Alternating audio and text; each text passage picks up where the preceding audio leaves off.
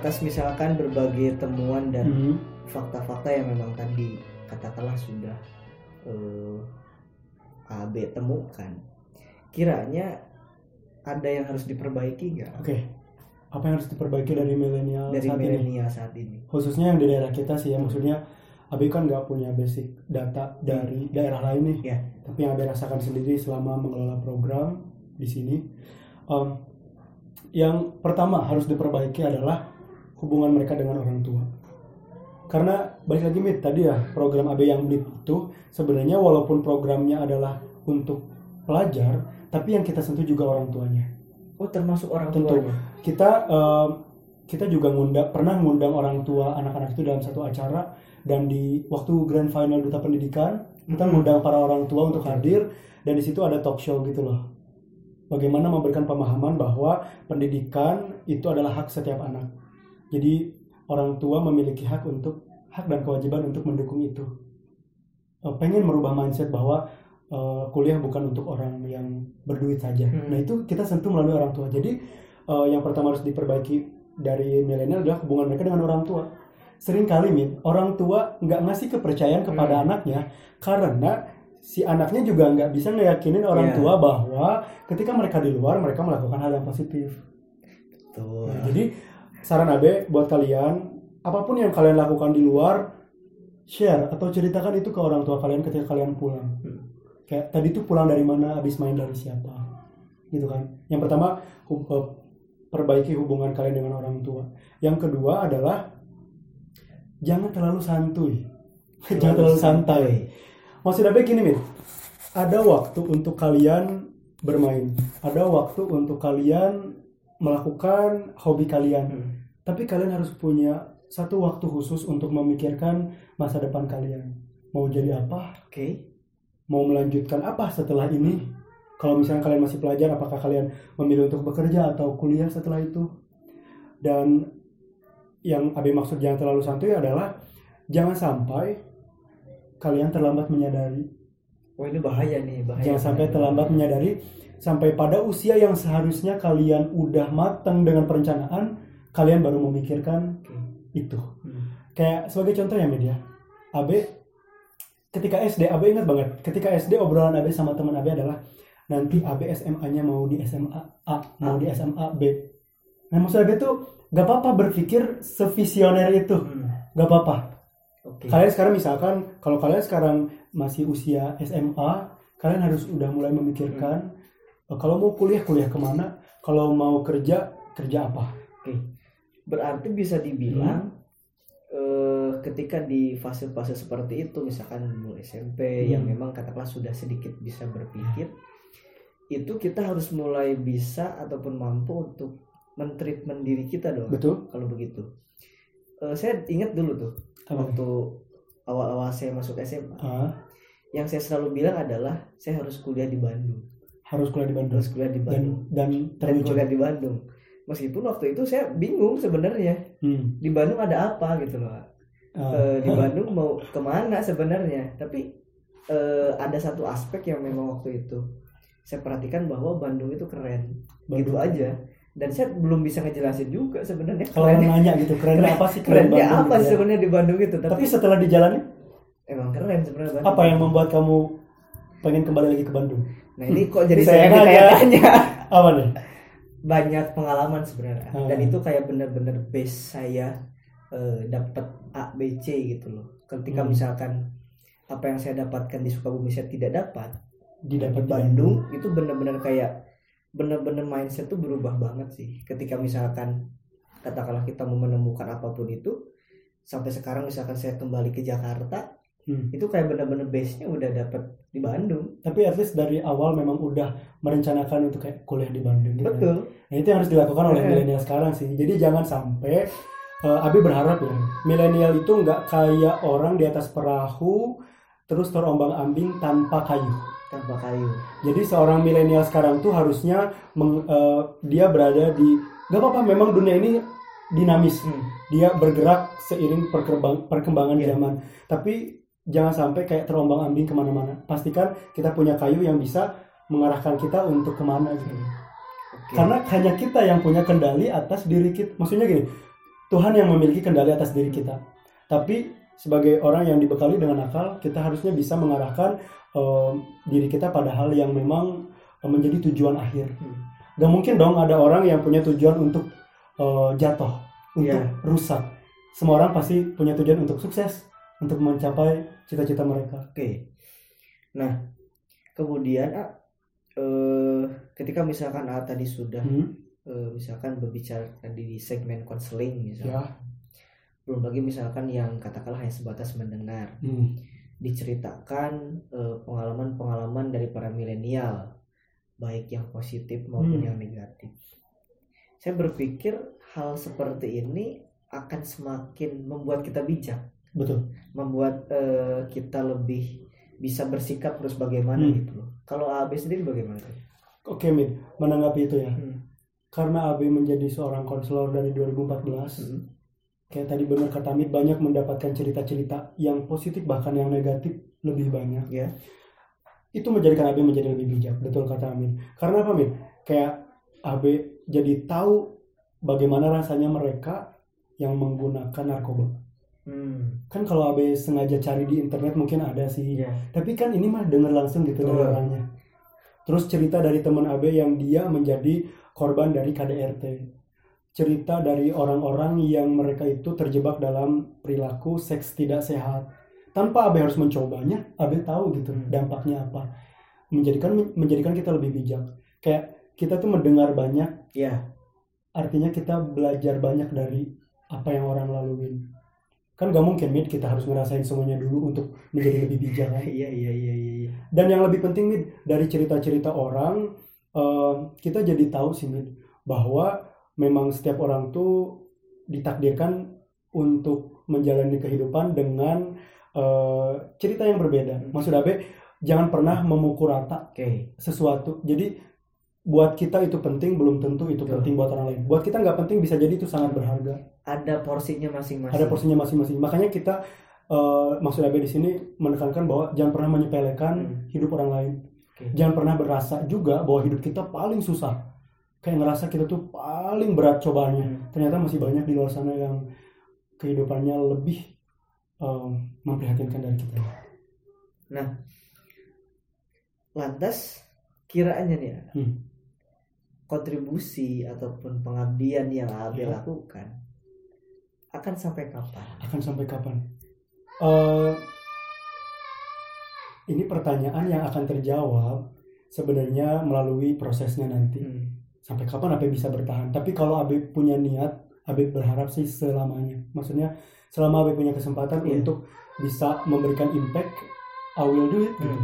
Hmm. Gak akan pernah membatasi diri. Makanya Abe tadi bilang kan, siapa pun yang menjadi pendamping hidup Abe nantinya, dia harus siap bahwa Abe tidak akan pernah bisa untuk memisahkan antara eh, Abe dengan kehidupan sosial Abe. Betul. Akan tetap mencoba untuk memberikan impact bahkan cita-cita terbesar AB yang saat, sampai saat ini belum tercapai adalah pengen banget gitu Mit suatu hari nanti gitu ya AB bisa bikin program beasiswa untuk anak-anak di daerah supaya bisa melanjutkan pendidikan ke perguruan tinggi. Kalau dulu AB adalah penerima manfaat, AB pengen menjadi eh, pembuat programnya gitu. Oke. Nah, berbicara katakanlah kontribusi dan pengabdian Hmm. di daerah tadi, misalkan dari eh, pendidikan, kemudian juga dari sisi sosial. Nah, bagaimana kiranya terkait eh, regenerasi Hmm. itu gitu loh? Oke, mungkin maksud Amir bagaimana kayak Hmm. meneruskan ini kepada orang lain Nah, itu supaya orang lain punya passion yang sama. Nah, Jadi gini media, kalau kita berbicara sosial, menurut Abi itu kan kaitannya sama jiwa. Gak semua orang Hmm. terpanggil gitu, bener kan? Gak semua orang terpanggil.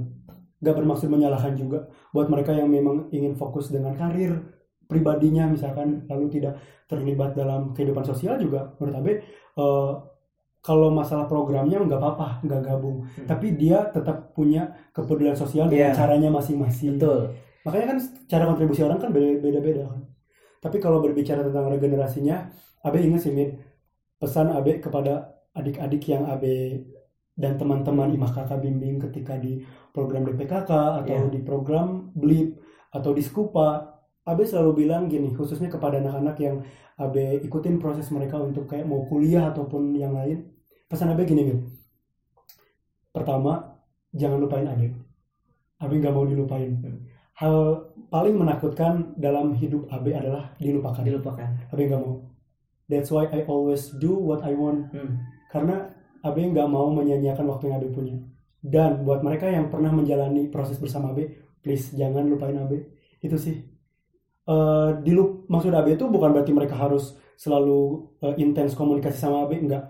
Abe tahu mereka punya kesibukan, yang kuliah atau yang kerja atau apa pun, mereka bisa menjalani itu eh, dengan fokus. Tapi eh, sometimes mereka ada waktu untuk kayak kita ketemu atau Iya. at least kita berkomunikasi lewat eh, sosial media atau lewat eh, WA dan sejenisnya Abi nggak mau dilupakan itu satu yang kedua em, Abi berpesan gini kalian tidak perlu berpikir bagaimana caranya untuk kayak berterima kasih kepada Abi Hmm. untuk bantuan yang pernah Abi kasih misalkan untuk eh, bantu mereka konseling dan sejenisnya Abi juga pernah bilang kalian tidak perlu cari cara bagaimana untuk membalas apa yang pernah kalian dapatkan dari imah kakak, dari Iya. skupa ataupun yang lainnya. Karena kalian cukup meneruskan ini kepada orang lain kata Abi. Pastikan bahwa manfaat yang pernah kalian dapetin dari program kami, bukan program AB, karena kan AB melakukan, Hmm. melakukan ini bareng-bareng dengan yang lain. Apa yang kalian dapat dari program kami, kalian teruskan kepada orang lain.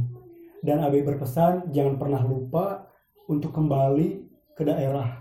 Bukan berarti harus kerja dan menetap di daerah, tapi Iya. jangan lupa untuk kembali lalu berikan impact melalui apa pun yang bisa kalian lakukan. Dan Abe bilang jangan lupa dari mana kalian berasal. Abe bilang gini, pahitnya jangan lupa kalian berada di posisi ini karena dibantu oleh orang lain. Jadi jangan sampai kalian nikmatin manfaatnya sendiri. Kayak gitu sih, Miss.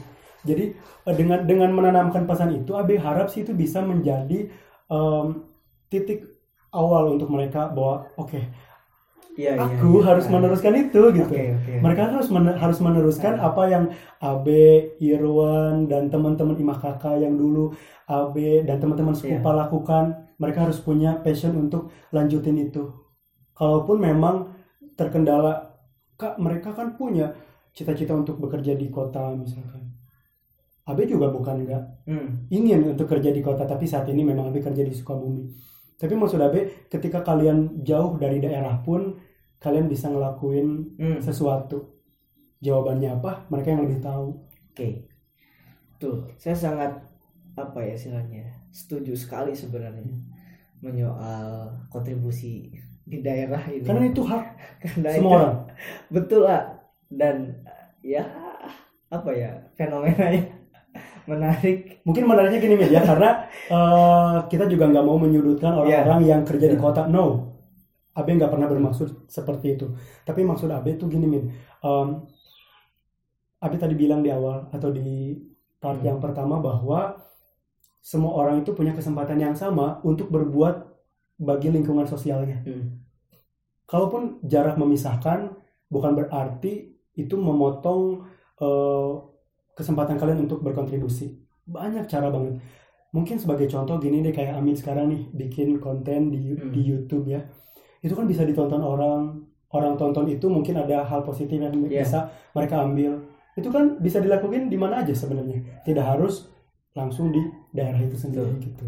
Makanya sebenarnya pada dasarnya tidak terbatas Jarak. dengan apa namanya eh, jarak, kemudian juga apa yang harus dilakukan itu sama dengan misalkan yang Abe lakukan ataupun dengan orang-orang lain lakukan. Tapi selagi kita memang mampu, selagi kita ada kesempatan betul dan apa yang memang kita bisa kontribusikan, lakukan saja. lakukan aja Lakukan aja gitu loh. prinsipnya adalah Abe ingat banget eh, prinsip yang Abe dan teman-teman di Imah Kakak Hmm. dulu usung adalah lakukan hal kecil tapi berdampak. Hmm.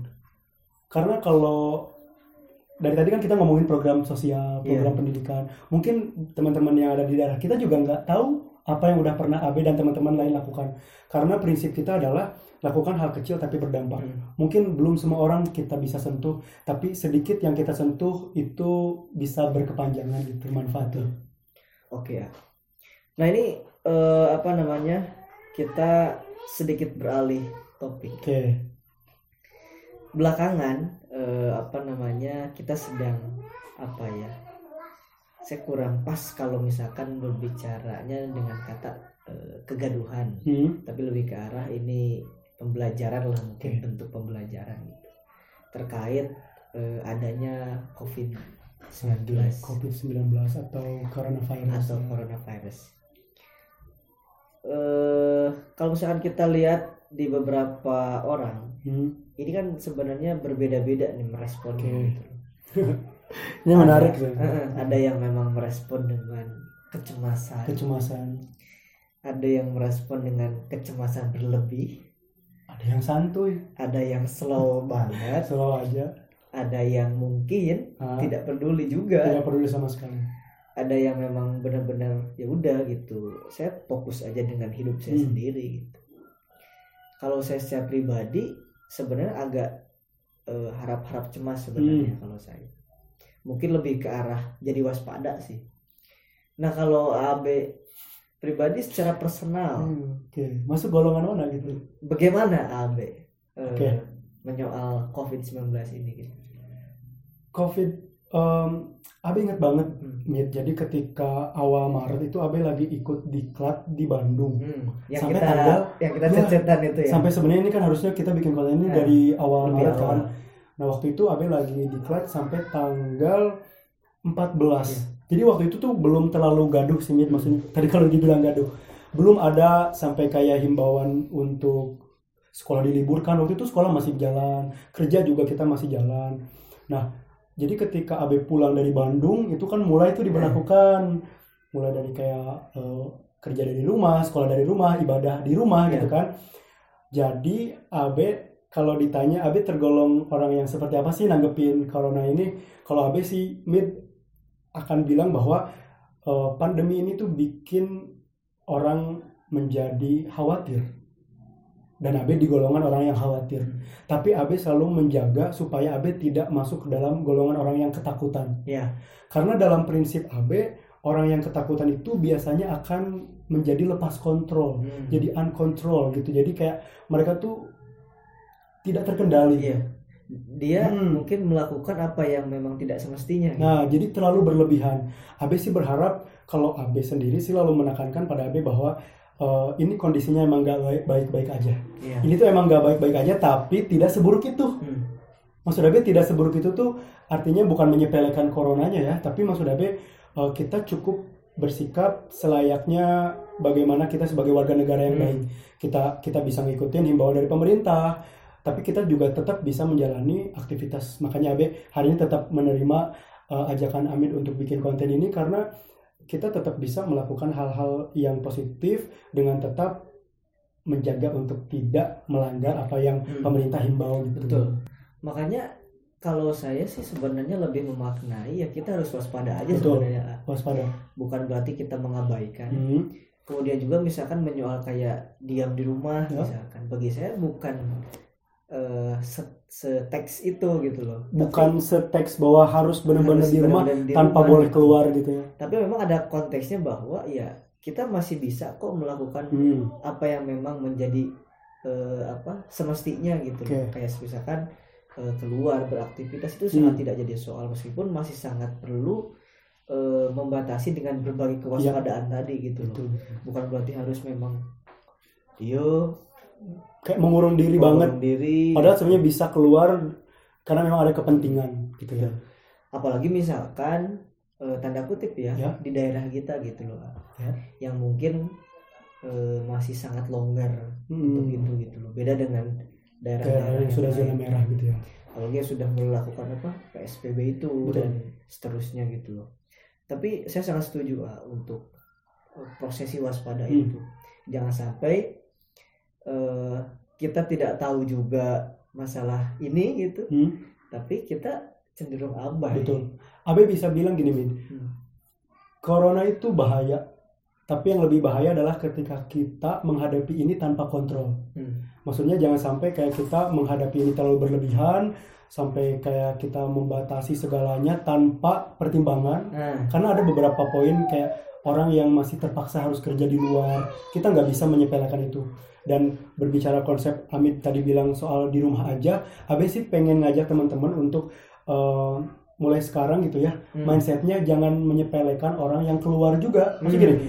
diam di rumah itu adalah pilihan yang tepat tapi ketika ada orang-orang yang terpaksa keluar rumah Iya. untuk hal yang penting bagi dia kita harus menghargai itu Jangan distigmakan. jangan langsung disebut ini orang kok ngeyel sih keluar Ah. rumah padahal ternyata dia tuh keluar untuk satu kepentingan yang buat kalian mungkin itu nggak penting Hmm. tapi bisa jadi buat orang itu sangat penting Oke. jadi jangan menyepelekan itu Hmm. Nah, lantas ah, eh, mungkin Abe punya sedikit saran gitu Hmm. untuk para milenial ketika hadir pandemi ini. Para milenial baiknya seperti eh, apa Seperti apa nih? Apakah memang dia turut kontribusi untuk membuat Hmm. sesuatu basicnya sosialisasi ataupun yang Ya. lain-lainnya atau bagaimana dia? Oke. apa yang bisa dilakukan oleh milenial untuk menghadapi coronavirus ini ya sekali lagi ini adalah masalah bersama Hmm. Jadi memang butuh kerjasama dari semua pihak. Semua orang terkena dampaknya, maka semua orang juga harus bekerja sama untuk menghadapi ini. Sekali lagi, eh, kalau saran Abin yang pertama, pastikan untuk teman-teman mengikuti himbauan dari pemerintah untuk di rumah aja Hmm. kalau memang tidak ada eh, keperluan yang mendesak. Berbeda lagi dengan teman-teman yang memang eh, kita bilang terpaksa ya, Ya. terpaksa harus keluar rumah, nggak apa-apa, tapi pastikan untuk tetap melakukan kayak physical dis- distancing kayak gini kan. Betul. Kita kita menjaga jarak, pastikan juga kalau Abe di tas itu selalu bawa hand sanitizer. Oke. Terus kalau keluar rumah juga Abe pakai masker. Itu yang pertama ikuti himbauan pemerintah. Yang kedua tadi ya jangan terlalu panik Hmm. Panik bayi. dan dan nah dan jangan sampai gini Mit jangan sampai kalian tuh kalau panik ngajak orang kan ada Mit ya kasus gini dia panik terus ngajak orang kayak eh, yang paling parah sih sampai dia misalkan terjebak untuk share hoax Iya. mending sih kalau yang di share Iya, itu iya, iya. adalah eh, fakta atau berita yang valid, berita yang bisa dipertanggungjawabkan. Yang yang menyedihkan adalah ketika banyak banget orang yang share eh, hoax gitu. Berita-berita yang Hmm. memang terindikasi itu tidak benar. Oke. Nah, maksudnya kalian kan milenial tuh udah udah terbiasa dengan sosial media. Hmm. Berarti kan harus lebih cerdas untuk itu. Sebisa mungkin nih, kalau misalkan kalian keluar rumah kayak untuk sesuatu yang menurut kalian penting, kalau bisa sih jangan di-share. Hmm. Jangan jangan dibuat kayak story apalagi postingan di feed Instagram atau di Facebook. Itu hal yang benar-benar basic ya sebenarnya. Basic. Contoh nih ya, eh, punten-punten kayak misalkan ya tadi kalian terpaksa keluar rumah, terus kalian malah dibikin story gitu. Karena kan orang lagi menjaga untuk di Iya. rumah aja gitu. Oke oke oke. Berarti sebenarnya untuk para milenial banyak yang bisa dilakukan. Banyak. Eh, karena dia misalkan salah satunya karena dia cenderung lebih memahami media sosial, Hmm. kemudian juga mengetahui arus informasi, bisa mungkin sebagai katakanlah eh, orang yang sedikitnya memfilter Betul. info eh, terkait apalagi misalnya kayak kemarin ya yang Gimana nih? Yang apa? yang yang berita yang 300 orang Oke, itu yang di kota Sukabumi. Eh, itu kan Tuh, itu luar biasa Sebenarnya sekali, itu gitu. kayak em, informasi yang diterima terlalu mentah terlalu terburu-buru benar terlalu buru- terlalu mentah terlalu terburu-buru kita tahu lah beda namanya kita kan kuliah di komunikasi juga namanya teman-teman jurnalis itu kan pasti berlomba-lomba untuk meng- mengabarkan ini dengan Betul. cepat gitu karena memang berita kan harus Iya. aktual kan. Cuman yang salah adalah masyarakat yang eh Abi nggak nyariin masyarakat maksud Abi kesalahan framing berita gitu. Waktu itu kan dibilang kalau kota Sukabumi terbanyak se-Jawa Barat. Padahal faktanya gini kalaupun misalkan semua kan ada 27 kabupaten kota se-Jawa Barat. Iya. misalkan di kabupaten kota lain ada dua terus kota Sukabumi eh, ada tiga. Akan disebut terbanyak kan? Betul. itu tuh memang terlalu terburu-buru Iya. sih saya saya apa namanya ketika dapat berita itu Ah. ya saya kan cek juga tuh sebenarnya di beberapa grup gitu loh di grup WhatsApp. Memang itu ramai sekali banget. di semua platform gitu. Tapi setelah saya baca secara keseluruhan ya itu memang para jurnalis hanya sebatas mengutip ah. statement dari pejabat publik aja sebenarnya. Nggak lebih dari betul. itu. Dan mungkin belum sempat untuk mengolah datanya. Maksudnya tuh mengolah apa yang mereka dengar bahwa eh, kota Sukabumi terbanyak, padahal kan pada faktanya eh, bukan terbanyak berarti se- segitu besarnya eh, kasus ini di Sukabumi gitu kan. Sampai teman-teman yang di Banten, teman-teman Abe gitu, yang di Jakarta juga pada bertanya itu serius di Sukabumi Betul. Oh. sebanyak itu gitu. Saya juga merasakan No, kata Abe 300 itu sejauh barat ya. Iya. Eh berarti ini eh, mungkin sedikit saran untuk para milenial. Ya kalau memang teman-teman punya ketertarikan lebih atau Betul. punya kontribusi lebih untuk sama-sama turut serta di Hmm. COVID-19 ini itu luar biasa. Tapi paling minimal ya aspek-aspek yang seperti tadi yang kayak eh, tidak membuat story yang memang cenderung Ya, misalnya dia lagi di luar rumah. Eh, membuat gaduh gitu, Hmm. membuat banyak tanya segala macam, memfilter informasi, Informasi. juga. Barangkali mungkin orang tuanya perlu diberikan info-info yang Betul. memang sebenarnya lebih valid gitu loh. Nah ini, Abe, Abe jujur media, hmm, walaupun tan memotong, Abe lebih memilih untuk gak share berita nggak share se- berita. daripada Abe misalkan share berita yang ngebuat orang menjadi lebih panik. Hmm, Abe lebih seneng teman-teman yang share misalkan di story mereka atau di uh, sosial media uh, sosial media mereka tuh kayak tips untuk menghindari COVID Nah, atau misalkan apa aja yang bisa kita lakuin di rumah Nah. selama karantina. oke. Uh, jadi lebih kayak gitu loh Hmm. daripada Abe share info-info yang bikin orang semakin takut. betul lah. Hmm. Saya pun mengamini itu. Eh, Belakangan saya lebih mengkeep info-info yang memang Hmm. saya dapat. Kecuali kalau memang ada orang yang benar-benar Bertanya. bertanya dan kita Oke. ngajak diskusi gitu. Sampai kemarin pagi-pagi ketika saya sarapan di rumah Balon, Hmm. Saya kaget juga ada bapak-bapak datang dan Hmm. langsung melontarkan beberapa ke pertanyaan yang saya rasa cukup Itu bapak-bapaknya Eh, siapa? bapak-bapak ini eh, apa? Dia tuh punya profesi sebagai Hmm. pengepul barang-barang barang-barang bekas. Oh, oh, barang-barang bekas. Barang-barang bekas. Oke. Dia datang, bahkan saya sering ketemu dia, Jadi udah kenal sebelumnya. eh, tapi tidak pernah ngobrol lah. Hmm. Papasan-papasan, dia tahu saya, saya tahu dia gitu. Tapi tiba-tiba kemarin, secara tiba-tiba datang pagi-pagi, masuk ke dapur dan langsung melontarkan beberapa pertanyaan COVID-19. COVID. Dia kayak misalkan bertanya efek ekonomi di Sekritis itu. sekritis itu efek ekonomi di Ah. daerah lain di tempat lain bagaimana di sektor ekonomi lain Hmm. bagaimana terus ditanya juga eh, menurut para ahli katanya sampai kapan sih corona ini sampai berakhir gitu wih saya kaget juga Kaget ya. dia dilontarkan dengan Saya kalau pertanyaan dikasih pertanyaan dilontarkan Oh. dengan pertanyaan-pertanyaan yang saya rasa sangat kritis kalau Untuk ukuran bapak-bapak gitu bapak yang ya. seperti itu gitu Hmm. Nah, setelah itu baru gitu saya ikut eh, melontarkan Hmm. beberapa kalimat gitu kalau memang ditanyakan. Tapi kalau ketika memang di tongkrongan ataupun semacamnya saya lebih ke arah kita bahas yang lain aja. Bener-bener. bener. Kita eh, fokus tadi lebih ke arah kayak physical distancingnya dan Hmm. yang lain-lainnya gitu loh. Karena Mit gini, kalau Abi perhatikan kondisi pandemi ini kan memang sedikit gaduh ya. Hmm. Kalau Abi boleh mengibaratkan atau menganalogikan kita tuh kayak lagi di tempat gelap, Mm-mm. ya nggak sih? Kayak kan kita bener-bener bener-bener kayak di tempat gelap, terus kalau tiba-tiba ada yang ngagetin dari belakang, kita pasti kaget dong. Hmm. Responnya akan refleks sekaget itu. Itu sih yang menurut Abi bisa menggambarkan pandemi saat ini. Kalau kita misalkan dikasih informasi yang uh, terlalu ekstrim, Hmm.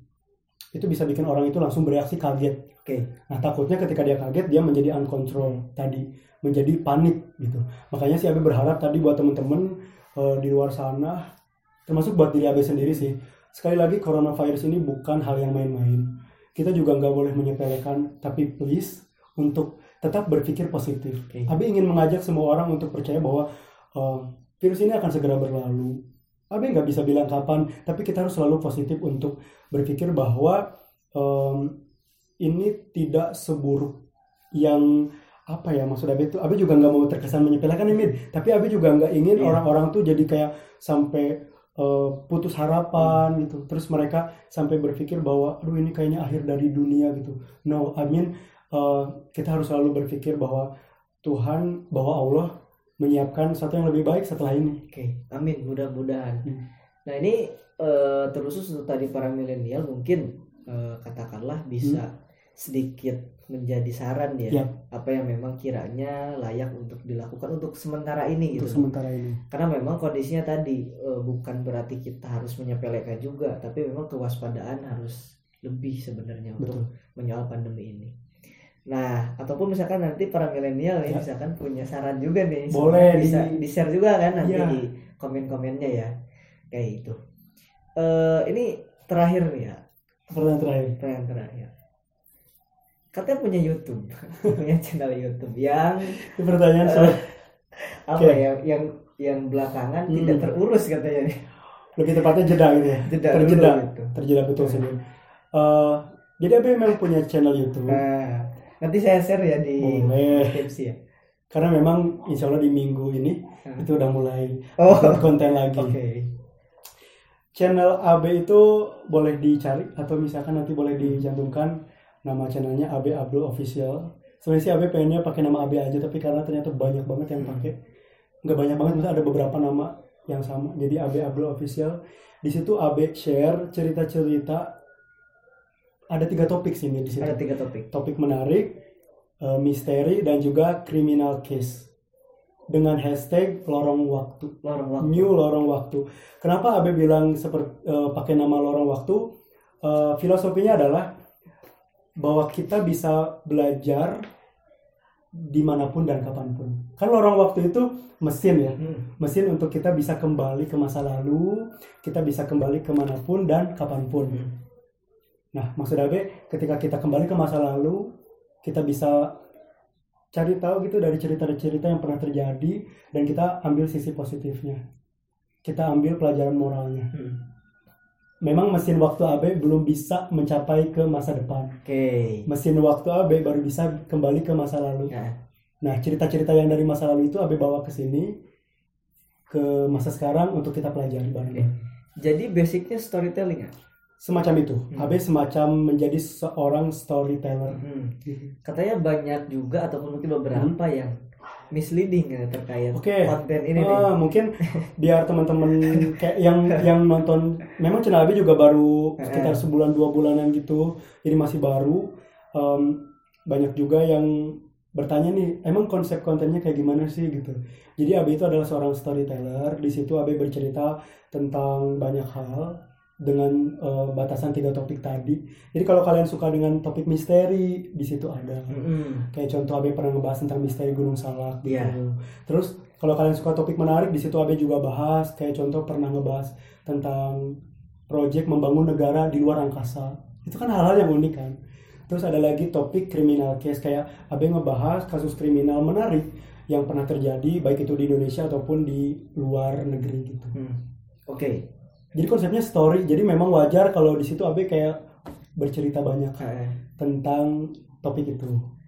sejauh ini Hmm. ada ini gak ada komentar yang cenderung nyeleneh ya Oke, kalau komentar sih Abe sejauh ini melihat positif ya. Alhamdulillah banyak Hmm. orang yang mendukung dan masukan akan selalu ada karena Abe kan sangat baru di Sama. content creator, sangat baru. Baru 5 video yang Abe produksi di channel itu. Buat teman-teman yang penasaran boleh nonton. Um, dan Abe sangat terbuka dengan saran-saran. Kalau kritik yang nyeleneh nggak ada sih Mit. Mungkin lebih kayak masukan aja mereka minta dan Kak Abe banyakin dong visualnya. nah nah ini Nah itu mungkin yang yang keliru atau perlu Abe luruskan bahwa seorang storyteller itu memang dia kayak bercerita Eh. dan akan didukung oleh visual seperti video ataupun foto ataupun mungkin kayak semacam efek-efek suara gitu kan. Tapi memang akan lebih banyak si storyteller storytellernya yang eh, muncul gitu di kamera karena dia sedang bercerita. Jadi kalau pernah ada yang nyaranin, Abe gimana kalau Abe suara aja? Heeh. Jadi dibanyakin video. Nah, Abe bilang itu eh, berbeda. Oh, Eh, itu iya, kan iya, iya. beda konsep ya. Kalau- Nah, mungkin kayak daftar 5 Nah, atau on the spot gitu, gitu. calon sarjana. Kan mereka memang menjadi dubber gitu ya. Oh, sorry kayak semacam voice over Nah, untuk mengisi eh, suara aja. Kalau Abe memang storyteller jadi Abe tampil di situ sebagai sosok yang bercerita gitu. Oke. Ini eh, bagi teman-teman yang memang eh, mau menonton channelnya AAB, ya nanti bisa Oke. dicari juga AAB ya. Nanti minggu minggu ini akan akan eh, Abe akan upload untuk konten terbaru. Oh minggu ini, oke. Eh, mudah-mudahan ditunggu nih. Kemudian juga nanti saya akan cantumkan di deskripsi saya terkait eh, channel YouTube-nya. Hmm. eh kita sudah ngobrol panjang, Panjang banget. panjang banget ngobrol. Saya nggak tahu durasinya udah berapa. Saya juga mohon maaf nih media. You know me so well. Ya. Abe tuh kalau ngobrol emang se se se apa ya? Seseneng ini. I Ya, really like I I do like to Hmm. Karena apa pun yang pernah kita alamin sebenarnya bisa jadi kayak pelajaran buat orang lain. Nah, makanya buat teman-teman Hmm. sepanjang-panjangnya video ini, Hmm. Mit, Abe berharap mereka bisa ambil yang positifnya aja. Ya. Kalau yang negatifnya dari personal Abe jangan ditiru. oke. Eh, banyak tadi kita cerita sebenarnya dari mulai pengabdian di daerah, kemudian juga ada cerita-cerita yang bahkan teman-teman yang saya baru tahu juga sekarang Dan ada di nih. luar pertanyaan. di luar pertanyaan ada di ini di apa namanya di cerita ini gitu loh Eh, banyak bahkan ada yang sentimental juga Eh, apa namanya eh, saya sangat berterima kasih ya Abe Iya. sudah share sebegitu banyak info dan juga pelajaran saya yakin eh, di video ini pasti banyak pembelajaran yang Amin. memang bisa didapatkan saya lagi eh, terima kasih ya Abe sudah mampir di saat kita sama-sama physical distancing Betul. Eh, kemudian juga AB jaga kesehatan AB Eh, Insya Allah. di saat kondisi begini saya rasa cukup untuk video kali ini. Eh nanti apa istilahnya bagi teman-teman yang mungkin punya pengalaman seperti AB eh, bisa di share juga di kolom komentar. Kemudian juga eh, barangkali cerita-cerita kami ini bisa menjadi apa istilahnya motivasi, Motivasi pembelajaran bisa semoga. mungkin bisa di copy paste juga atau Boleh. mungkin dikembangkan nantinya Eh, itu saja teman-teman jangan lupa eh, komentar Oke, jangan lupa komentar dan berikan like-nya. oh berikan like nya Karena gini teman-teman, sesuka ataupun enggaknya kita, ini karena Abi juga Eh. belajar sebagai seorang content creator, em, perjuangan seorang content creator untuk bikin konten itu emang tidak mudah. Jadi berikan like-nya cukup untuk dukung channel ini. Tapi langkah kalian bisa semakin konkret ketika kalian tekan tombol subscribe subscribe dan nyalakan lonceng notifikasinya supaya kalian bisa dapat cerita-cerita yang lebih menarik lagi dari Amit dan narasumber lain. Oke, eh, Abe, kita cukupkan dulu. Eh, mungkin nanti kita bisa ketemu di lain kesempatan atau mungkin di project-project yang lainnya. Amin. Terima kasih, Abe. Eh, mudah-mudahan tetap eh, sehat juga berbagai project dan rencana ke depan bisa terlaksana dengan sebaik mungkin. Amin. Eh, mudah-mudahan lancar di berbagai kegiatannya. Eh, terima kasih teman-teman yang sudah menonton. Assalamualaikum warahmatullahi wabarakatuh.